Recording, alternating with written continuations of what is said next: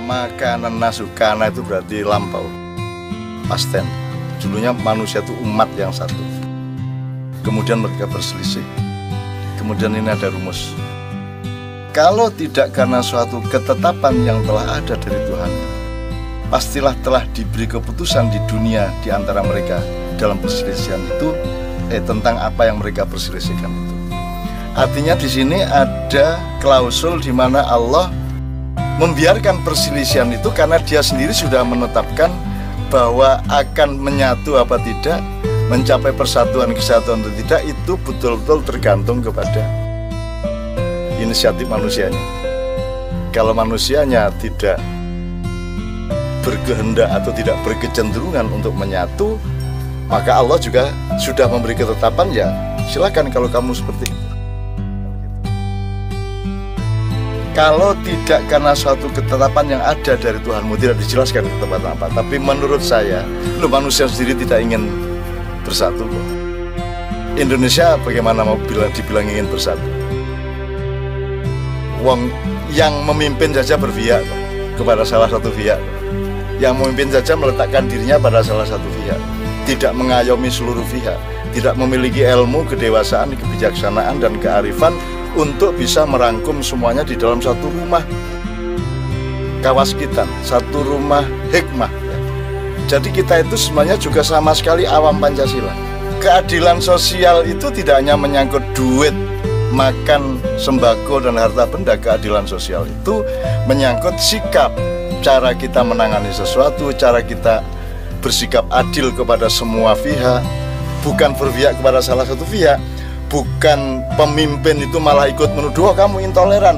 Dia menuduh orang lain intoleran secara intoleran, secara dia sendiri tidak tidak tidak bertoleran. Nah, jadi jadi kita di Indonesia belum punya perangkat-perangkat untuk bersatu sebenarnya.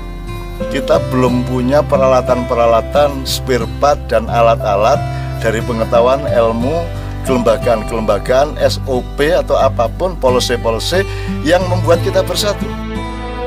Wong kita bersaing untuk untuk merebut dunia bagaimana kita bersatu kan gitu. Jadi sebenarnya Indonesia itu menggelikan.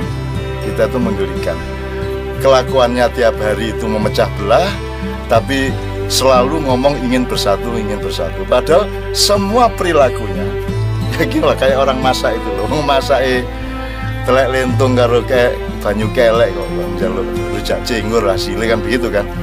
Jadi kita ini saya kira kembali kepada diri masing-masing, diri orang yang kebetulan jadi presiden, diri orang yang kebetulan jadi ulama, diri orang yang hanya rakyat, diri orang yang kayak anda, kayak saya, yang bukan siapa-siapa. Tapi jangan lupa bahwa kita ini bukan bukan siapa-siapa. Kita ini adalah siapa-siapa menurut ketentuan Allah. Tapi kita berendah hati kepada orang lain, kita bukan siapa-siapa. Itu soal kerendahan hati. Kalau saya mengatakan saya belum tentu Muslim, ya itu itu bukan soal identitas, itu soal kerendahan hati, kan begitu.